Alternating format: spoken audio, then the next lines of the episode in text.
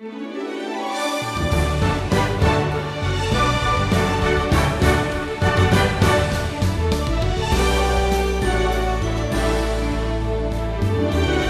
death of Jesus' friend, Lazarus, provided him with an amazing opportunity. He was sad that his friend had died, but he also had a unique opportunity to present the truth of who he really is. He has power over death, and at his command, the dead come back to life. This truth exposes the hearts of people as they choose either to acknowledge him as the Son of God or obstinately reject him. Stephen Davey called this lesson an earlier resurrection. In our chronological study of the Gospels, we now sail into John chapter 11, and we find here the record of another resurrection. Lazarus and his sisters, Mary and Martha, lived near Jerusalem in the village of Bethany. They were close friends of Jesus. They send word here in verse 3 saying, Lord, he whom you love, that is Lazarus, is ill. Now, these sisters, uh, you know, were convinced that Jesus would pack everything up and come running. I mean, there ought to be a little perk like that if you're a friend of Jesus. He, he can't give you front row seats at the symphony, but he, he can heal your, your family and friends. But instead of running to Bethany, Jesus does something else. Here in verse 5, we're told now Jesus loved Martha and her sister and Lazarus. So when he heard that Lazarus was ill, he stayed two days longer in the place where he was. Well, that doesn't make any sense. He loved them, and then he delayed another two days.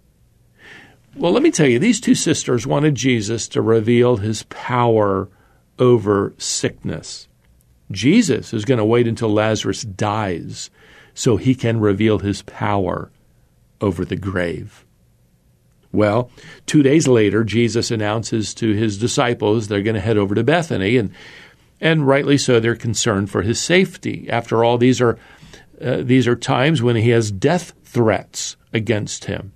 But Jesus says here in verse 11, Lazarus has fallen asleep. Well, now they miss the point, so he tells them plainly here in verse 14 Lazarus has died. Well, death looks like the body is sleeping, which is why sleep is often used to describe someone who has died. Now, when Jesus finally arrives, Mary stays in the house. Evidently, she's pretty upset with Jesus. But Martha rushes out to meet him, and she just sort of blurts out here in verse 21 Lord, if you had been here, my brother would not have died. Well, she's upset with him too. Now, verse 23 Jesus said to her, Your brother will rise again. And Martha said to him, Well, I know that he will rise again in the resurrection on the last day. Jesus said to her, I am the resurrection and the life. Whoever believes in me, though he die, yet shall he live. And everyone who lives and believes in me shall never die. What Jesus is saying here is that he not only has the power to bring someone back to life, but that he is the resurrection and the life. In other words, he is the source of resurrection life. Jesus asks her, Do you believe this? Martha answers in verse 27 Yes, Lord, I believe that you are the Christ, the Son of God, who is coming into the world. By the way, I want you to notice that Jesus doesn't ask Martha, how she feels. It's what she believes that matters here. Beloved, there will be times when you don't feel like you understand what Jesus is doing. His delays may be painful, but the question isn't how you feel about what's going on right now in your life. The question is do you believe that Jesus is capable and trustworthy in managing your life? Well, now with this, Mary finally comes out of the house and she falls down at Jesus' feet and she says to him here in verse 32 Lord, if you had been here, my brother would not have died. Verse 33 states When Jesus saw her weeping, and the Jews who had come with her also weeping, he was deeply moved in his spirit and greatly troubled. The Greek word here for troubled is used of a horse that's breathing heavily under a strain. Uh, Jesus is feeling deeply the pain of these tears from Mary and Martha. In fact, here in verse 35, as Jesus arrives at the tomb, it simply says, Jesus wept. By the way, this doesn't mean that a little tear trickled down his cheek. You could render this Jesus burst into tears. Now, why weep in view of what he knows he's, he's going to do? Well, I believe this reveals that he is indeed touched by the feelings of our infirmities. He shares our sorrows over what sin and death have brought into the world and into the human race. But why did Jesus wait until Lazarus had been dead for a total of four days now? Well, I believe it's it's because the rabbis were teaching the superstition that the soul hovered over the body for three days, hoping, if possible, to re enter it. Well, Jesus is giving no place for any superstitious belief regarding Lazarus. He's leaving no doubt whatsoever that Lazarus is dead. And this fourth day, you know, it is beyond hope. So when Jesus calls for the, the family cave or the crypt to be opened, Martha objects here. She expects the stench of death to be rather uh, distressing. Jesus tells her in verse 40, Did I not tell you that if you believed, you will see the glory of God? In other words, just wait, something exciting is going to happen. Well, Jesus prays briefly and then afterward cries out here in verse 43 Lazarus, come out. The church leader Augustine wrote centuries ago that if Jesus had not called Lazarus by name, the entire cemetery would have emptied at that moment. Hmm. Verse 44 says, The man who had died came out, his hands and feet bound with linen strips, and his face wrapped with a cloth. And Jesus said to them, Unbind him and let him go. This is a wonderful picture, beloved, of the Lord's power to bring someone who died back to life. He is indeed the resurrection and the life, the source of life. Now, I want to point out two responses here to this miracle. First, there is belief. Verse 45 says, Many of the Jews, therefore, who had come with Mary and had seen what he did, believed in him. Well, how could you disbelieve after watching a dead man come walking out of the tomb? But some did. In fact, the other reaction to this miracle is willful unbelief. We could call it willful blindness. Some reported this miracle back to the Pharisees and the religious leaders, and verse 47 records their reaction.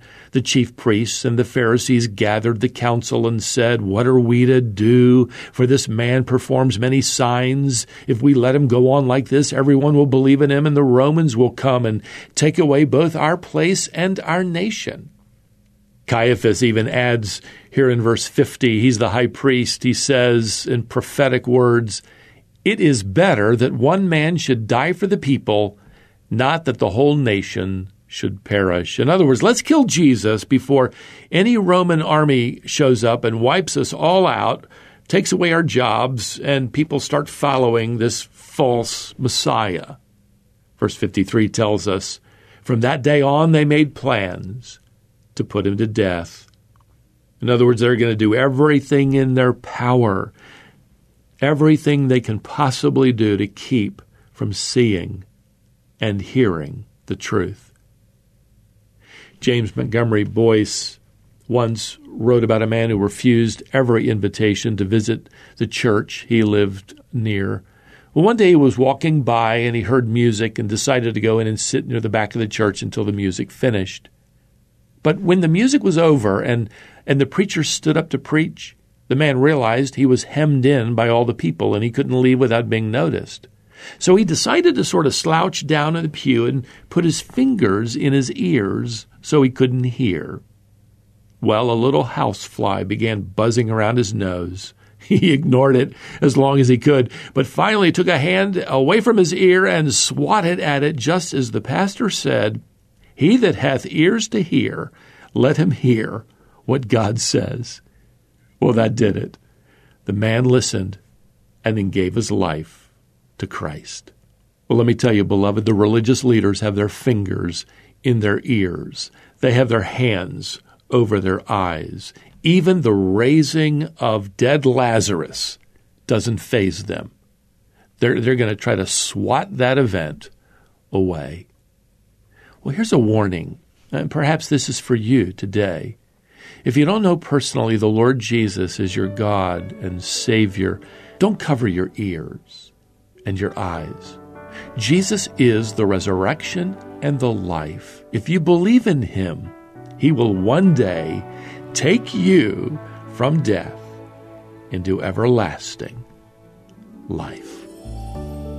Well, until our next journey, beloved, may the grace of the Lord Jesus Christ and the love of God and the fellowship of the Holy Spirit be with you all. Amen.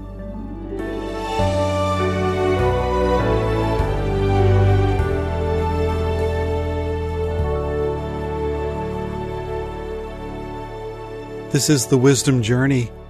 You may be listening today because you're a Christian and you want to grow in your faith. Or maybe you're not a Christian, but you're curious about the Bible and you want to know more about what it says. Either way, you're aware that the Bible teaches that Jesus has the power over death. He proved it at his own resurrection, and he proved it in raising his friend Lazarus from the dead. The question is, what are you going to do with this truth? Respond to Jesus in faith or reject him? If we can help you today, we'd be delighted. You can contact us at info at wisdomonline.org. You can also call us at 866 48 Bible.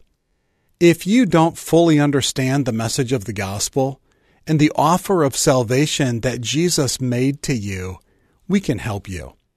Stephen has a resource titled God's Wisdom for Your Heart.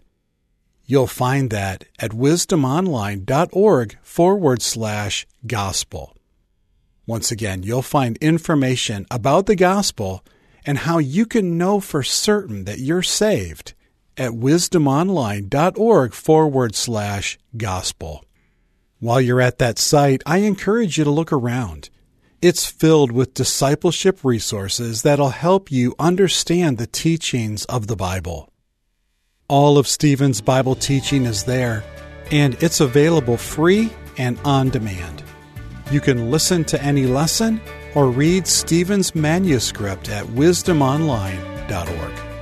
Visit today, then join us next time to continue the wisdom journey.